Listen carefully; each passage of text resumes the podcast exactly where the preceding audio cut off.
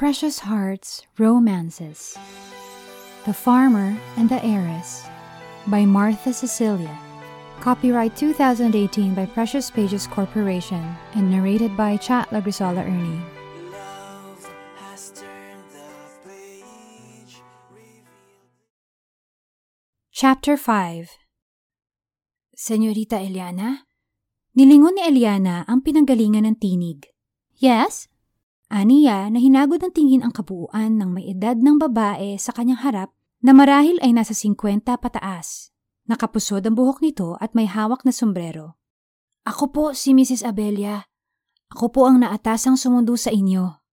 Kinuha niyang muli ang cellphone at tinawagan ang ama. Dad, there's a woman here claiming she's the one who's going to bring me to Hacienda. Her name is Mrs. Abelia. Yes, Iha. Kaibigan namin siya ng mami mo. Sumama ka sa kanya at dadalhin ka niya sa hacienda. Talk to her to be safe. I don't want to be taken. Sabi niya sa ama at iniabot sa babae ang cellphone. "Eh, Hello, Don Artemio? Opo. Sige po. Wika ng babae. Ilang minuto pa itong nakipag-usap sa Don bago ibinalik kay Eliana ang cellphone. Be nice to her, Iha. Mabait na tao si Mrs. Abelia. Sabi ng daddy niya mula sa kabilang linya. Kay Dad, walang kabuhay-buhay niyang tugon. Cheerio. Paalam niya sa ama at ipinasok ang cellphone sa bag. Kinuha ng matandang babae ang dala niyang bagahe. Ako na ho ang magdadala ni Re. Tumango si Eliana at sinundan ng babae na magsimula itong maglakad. Huminto ito sa isang red pickup. Dito po tayo sasakay, Senyorita Eliana. Nakangiting wika ng babae. You can call me Elle or Ellie. Only my dad calls me Eliana. And that is if he's angry. Sandaling natahimik si Mrs. Abelia. Tila ba inulit ito sa isip ang mga sinabi ni Eliana bago tumango na lang. Ah, sige po. Hinagod ng tingin ni Eliana ang sasakyang tinutukoy ng babae. Kumurap siya at muling hinangod ng tingin ang pulang pick-up. She grimaced. Inaasahan niya na isang kotse o van ang maghahatid sa kanila. Pero sa halip, isang kinakalawang na pulang pick-up ang nakikita niya. May palagay siyang isang sagi o lubak lang sa daan ay mahahati na ang pick-up sa limang piraso. I was expecting a car, not a piece of rusty can, she mumbled. Ano ho yun? Tanong ni Mrs. Abelia. She rolled her eyes. Naalala niya ang bili ng kanyang ama na huwag mag-Ingles. Wala po bang ibang masasakyan? Ako, ah, I mean, kotse. Napakamot ng ulo ang babae. Pasensya na ho, senyorita. Ito lang kasi ang dala kong sasakyan. Sinilit ni Eliana ang loob ng sasakyan. Wala namang driver na nakaupo roon. Who's, sino ang nag-drive? Ako po, sabi ng babae. Pero parating na ho si Felipe. Siya na po ang magmamaneho. Mas mabilis po tayo makakarating kapag siya ang nagmaneho. Hindi na itago ni Eliana ang bahagyang paghanga sa sinabi ng babae na ito ang nagmaneho ng pickup. Hindi lang basta simpleng pickup iyon, kundi farm pickup truck. May hawig sa farm pickup sa movie na Superman. Still, she did not want to be in that pickup. I'll call my dad. Sabi ni Eliana, kinuha uli ang cellphone at tinawagan ng ama. Hindi siya papayag na sasakay sa kalawanging latang ito. Malay niya, baka matetano pa siya. Inang! Natutuwa akong makita kayo muli. Mula sa likuran ay niyakap ni Felipe ang kanyang inang May. Marahan itong tinapik-tapik ang kanyang braso na nakayakap sa leeg nito. Batang to. oh. Pagkalaki-laki mong damulag kung makayakap ka, akala mo bata. Ngumisi si Felipe at pinisil ang magkabilang pisngi ni Inang. Hindi ka na nasanay sa pinakapaborito mong anak na gwapo at simpatiko. Napalingon siya sa pick-up. Uy, gumagana pa pala ire. Sabi niya at tinapik ang hood ng sasakyan. Tinapik ni Inang May ang kanyang braso. Magtigil ka nga. Ikaw lang naman ang anak namin ng tatang mo. Nilingon nito ang pick-up. Akala ko nga'y ititirik ako sa daan kanina. Kinabahan ako. Akala ko ay hindi ka na darating. Tinawagan ko lang sandali si Carlos at may mga inihabilin ako. Tumikhim si Eliana. Excuse me. Napasinghap siya nang makita ang lalaking kausap ng matandang babae. Umangat ang isang kilay niya nang makita ang mukha ng lalaki. Hinubad niya ang suot na shades at ipinaramdam dito ng buo ang inis niya. You? Si Felipe ay namangharin pagkakita kay Eliana. Nagliwanag ang kanyang muka at ngumiti sa babae. Uy! Aba! Akalain mo magkikita ulit tayo, binibini? Nilingon niya si Inang May. Magkakilala kayo? Tinapik siya ng kanyang inang. Siya si Senyorita Eliana. El, anak siya ni Don Sikia. Sandaling tila ba huminto ang oras sa sinabing iyon ni Inang May. Humakbang si Felipe palapit sa nakairap pa ring si Eliana. Hindi niya maitago ang magkasamang tuwa at pagkabigla sa narinig. Gusto niyang tumawa ng malakas at humiyaw sa galak. He settled with grinning, saka inilahad ang kamay. Kay tagal kitang hinintay, Ilana. Tiningnan niya si Eliana mula ulo hanggang paa. Para kang idinapa sa mama mo. Tama ang hinala kanina ni Felipe. Unang pagkakita pa lang niya sa babae, mukha na ni Doña Veronica ang nasa isip niya. Walang ipinagkalayo ang mukha ni Eliana sa mama nito, maliban lang marahil sa kulay ng balat. Nagniningning ang kaputian ni Eliana habang ang mama nito ay kayumanggi ang balat, marahil dahil na rin sa pagtatrabaho sa bukid. Gustong hagkan ni Felipe si Eliana sa pagnanais na maramdamang nahagkan na rin niya si Doña Veronica. Ang kasabikan at pangungulila sa Doña, kailanman ay hindi na magmamaliw sa kanyang puso. If Eliana were good in reading faces, she would see happiness or divine contentment on his face as he gazed at her. His coffee-browed eyes sparkled brilliantly. Hindi na awat ni Eliana ang sarili na maapektuhan sa mga titig ng lalaki. Hindi niya maipaliwanag kung bakit dumadagundong ang kanyang dibdib tuwing tinititigan siya nito. Ngunit hindi niya gustong panatilihin sa sarili ang ganong reaksyon. Agad na umismit si Eliana sa lalaki, pagkatapos ay ibinaling ang atensyon sa ibang direksyon. Hindi siya makapaniwalang makakaharap niyang muli ang antipatikong ito. Humalukip-kip siya at hindi pinansin ang kamay ng lalaki. Hindi ba kaugalian sa lupaing kinalakhan mo ang pakipagkamay, Ilana? He captured her eyes with his.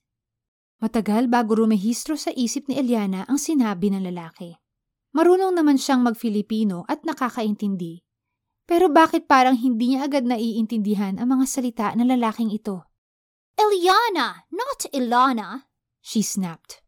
Ah, Senyorita El, siya si Felipe.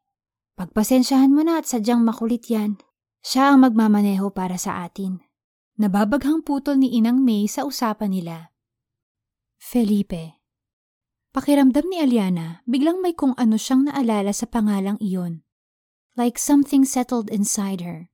His name sounded familiar. Nagkibit balikat siya.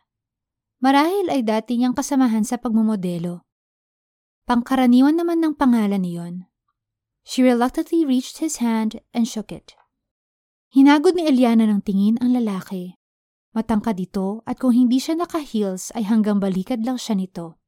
Naka-faded jeans at simpleng black t-shirt. Nang mapadako ang tingin niya sa mga paa ni Felipe, nakatsinelas lang ito na leather. Umangat ang kilay niya. Malinis sa baka kuko nito sa paa at deklasing tsinelas ang suot. Umangat ang paningin ni Eliana sa mukha ng lalaki.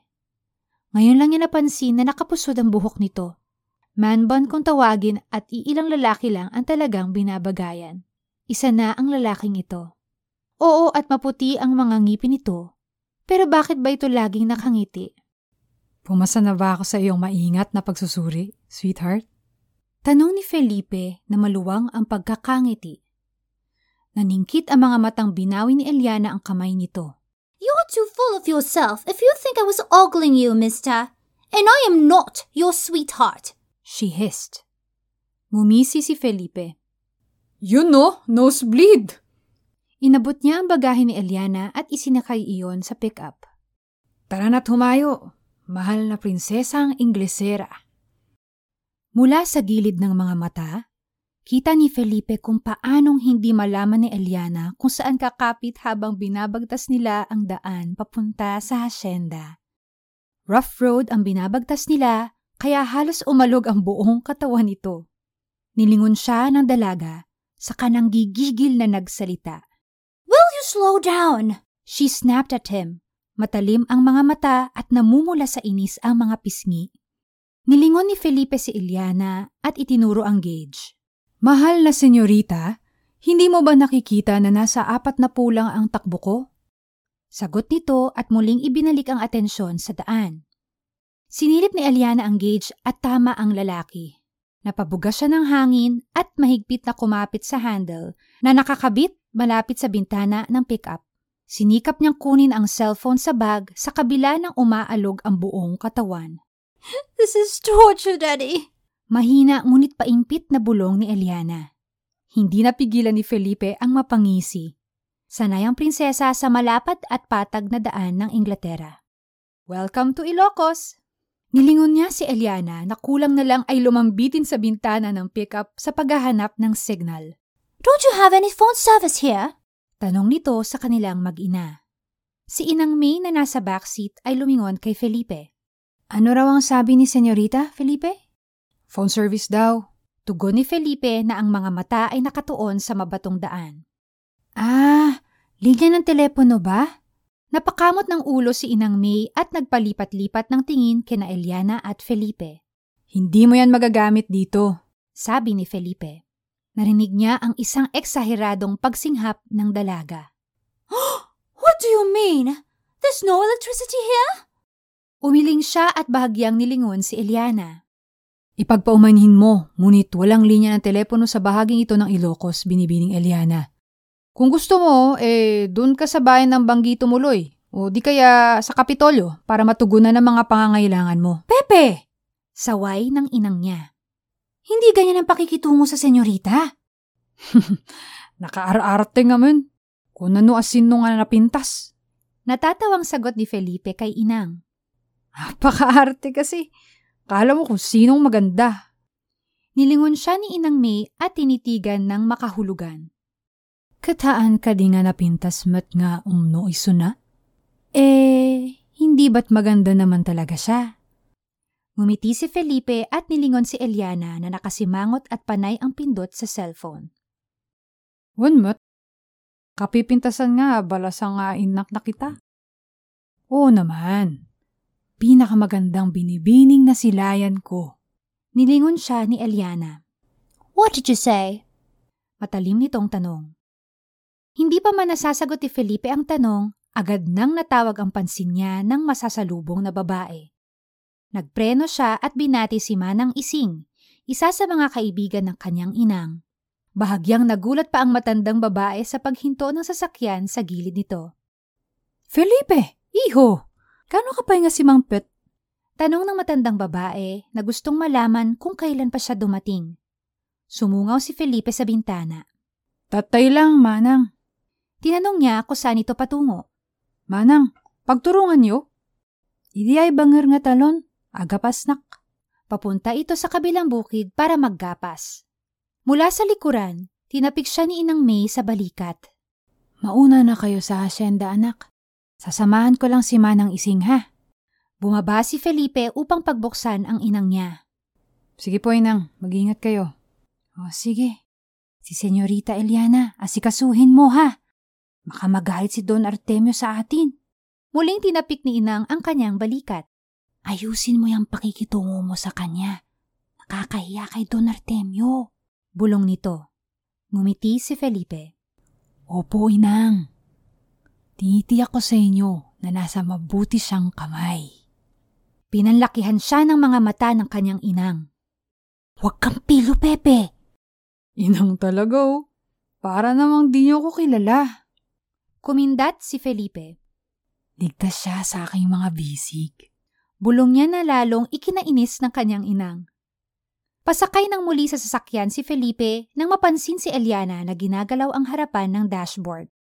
Hindi niya maintindihan kung ano ang ginagawa nito at may kung anong pinipindot. Ikinawit ni Felipe ang braso sa bubong ng pickup, saka naaaliw na pinanood ang prinsesa. He was unaware of how his pose emphasized his muscled abdomen and chest. May may tutulong ba ako? Tanong niya na hindi na itago ang pagkaaliw sa dalaga dahil halos pindutin at ikutin nito lahat ng buton na nasa dashboard. Mabuti na lang at hindi na gumagana ang mga iyon. Aircon. I need aircon. Sabi nito at ipinaypay ang magagandang mga kamay sa ere. Umangat ang isang kilay ni Felipe. Aircon ba ang iyong hanap? May dinampot siya sa inuupuan ni Inang May kanina at inihagis kay Eliana. Hmm, ayan, aircon. What's this? Wika ng dalaga na para bang isang kakatuwang bagay ang iniabot niya rito. Pumasok si Felipe sa loob ng sasakyan. Pamaypay. Ipagpasalamat mong naiwan ito ni Inang. Yan ang aircon namin dito. Nakangiting wika niya at muling pinaandar ang sasakyan. This piece of rusty bucket doesn't have an aircon. A scrapper would be happy to have this. Kumunot ang noo ni Felipe sa sinabi ni Eliana. Maaari bang pakiulit mo ang iyong tinuran? Si Eliana naman ang nagsalubong ang mga kilay sa sinabi ni Felipe. What in the world is tinuran? Is it a food? A place? This man is a pain in my brain. This is a piece of junk. Nagpreno si Felipe at nilingon si Eliana. Ito ay dekada 70 ang sasakyan. Ito ay vintage at hindi ito cheap. Hindi rin basura at lalong hindi lata. Buong pagmamalaking wika niya pagkatapos ay muling pinaandar ang sasakyan. Isang 1970s edition Chevrolet farm pickup ang minamaneho niya. Pagmamayari ng ama ni Eliana ang pickup. Ayon sa kwento ng tatang at inang ni Felipe, ang pickup ang saksi sa lahat ng problema at pag-asenso ng mga magulang ni Eliana.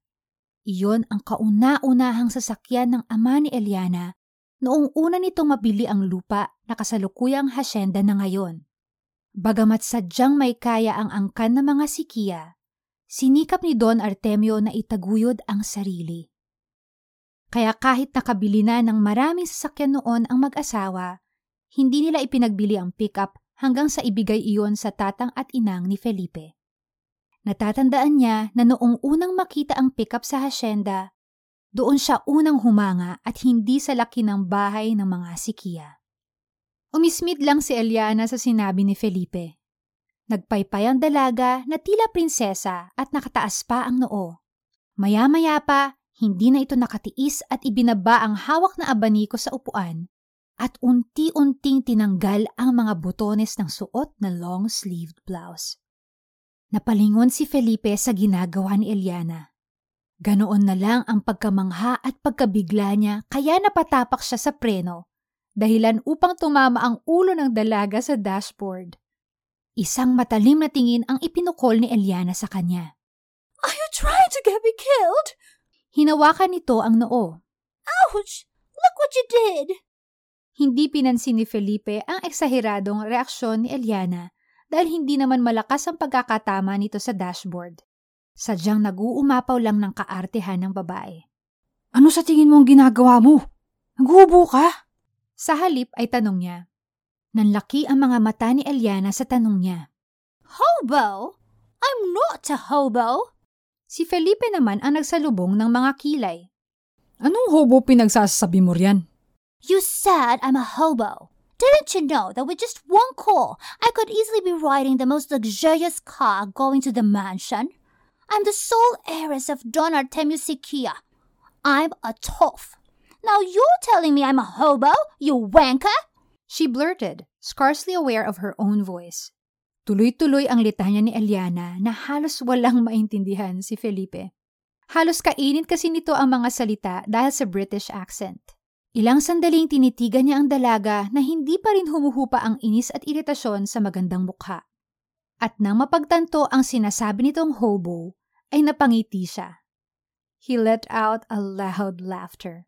Halos mag-echo ang dagundong ng tawa niya sa lugar na iyon. Hubo! Pag-uulit ni Felipe na nakahawak na sa tiyang sumasakit sa kakatawa. Sabi ko, bakit ka naghuhubo? Naghuhubad? Ginaya niya ang kaninang ginagawa ni Eliana upang mas maintindihan nito ang sinasabi niya. Naramdaman ni Eliana ang mabilis na pamumula ng mukha nang maintindihan ang ibig sabihin ni Felipe. Nagkamali siya ng intindi sa sinabi nito kanina. Sa kabila ng kahihiyang nararamdaman, mas nangibabaw ang kasungitan niya. Hindi ako naghuhubo. I'm trying to take off my blouse because it's hot. I'm wearing a cami underneath this blouse. Naiiritang wika ni Eliana at tuluyang hinubad ang blouse. Naiwan ang sinasabing itim na tank top sa loob. And why am I explaining this to you? She muttered. Nakatingin lang si Felipe kay Eliana habang inaalis ng dalaga ang long sleeves. Pakiramdam niya, commercial sa isang telebisyon ang pinapanood niya.